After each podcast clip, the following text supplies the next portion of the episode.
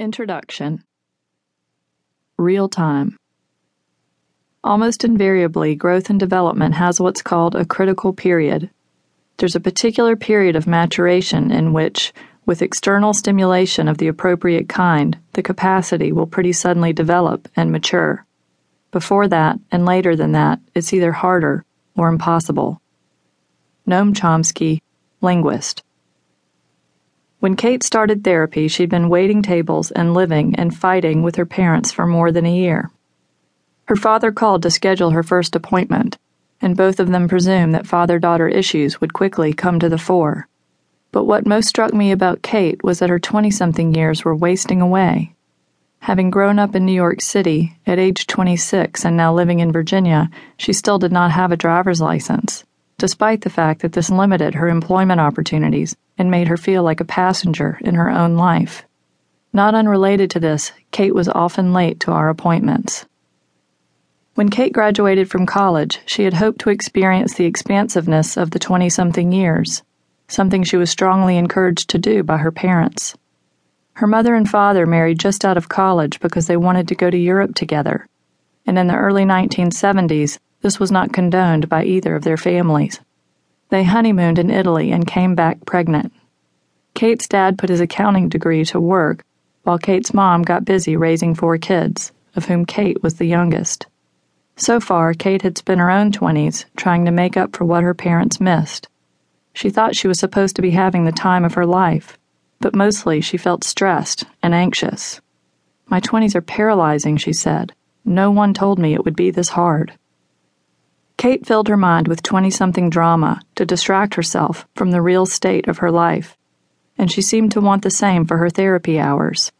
When she came to sessions, she kicked off her toms, hiked up her jeans, and caught me up on the weekend.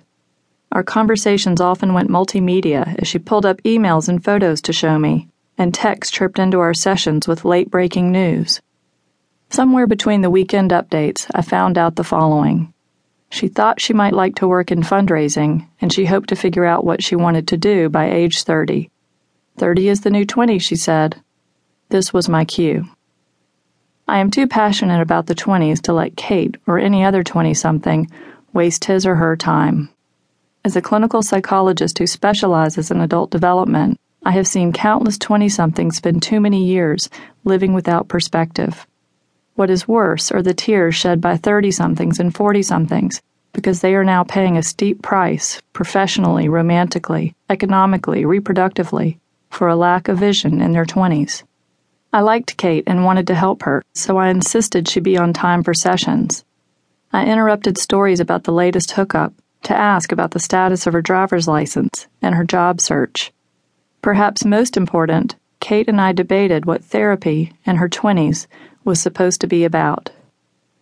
Kate wondered aloud whether she ought to spend a few years in therapy figuring out her relationship with her father, or whether she should use that money and time on a Eurail pass to search for who she was. I voted for neither. I told Kate that while most therapists would agree with Socrates that the unexamined life is not worth living, a lesser known quote by American psychologist Sheldon Kopp might be more important here.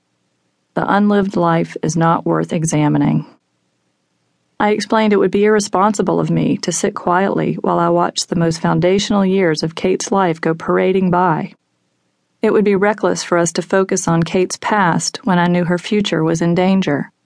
It seemed unfair to talk about her weekends when it was her weekdays that made her so unhappy.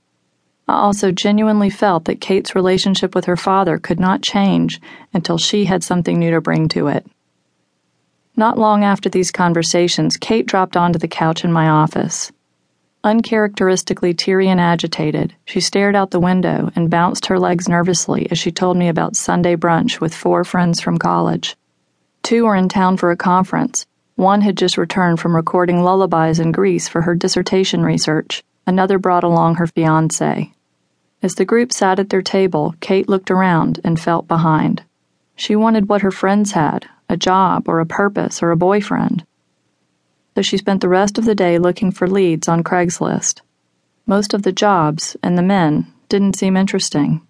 The ones that did, she was starting to doubt she could get. Kate went to bed feeling vaguely betrayed.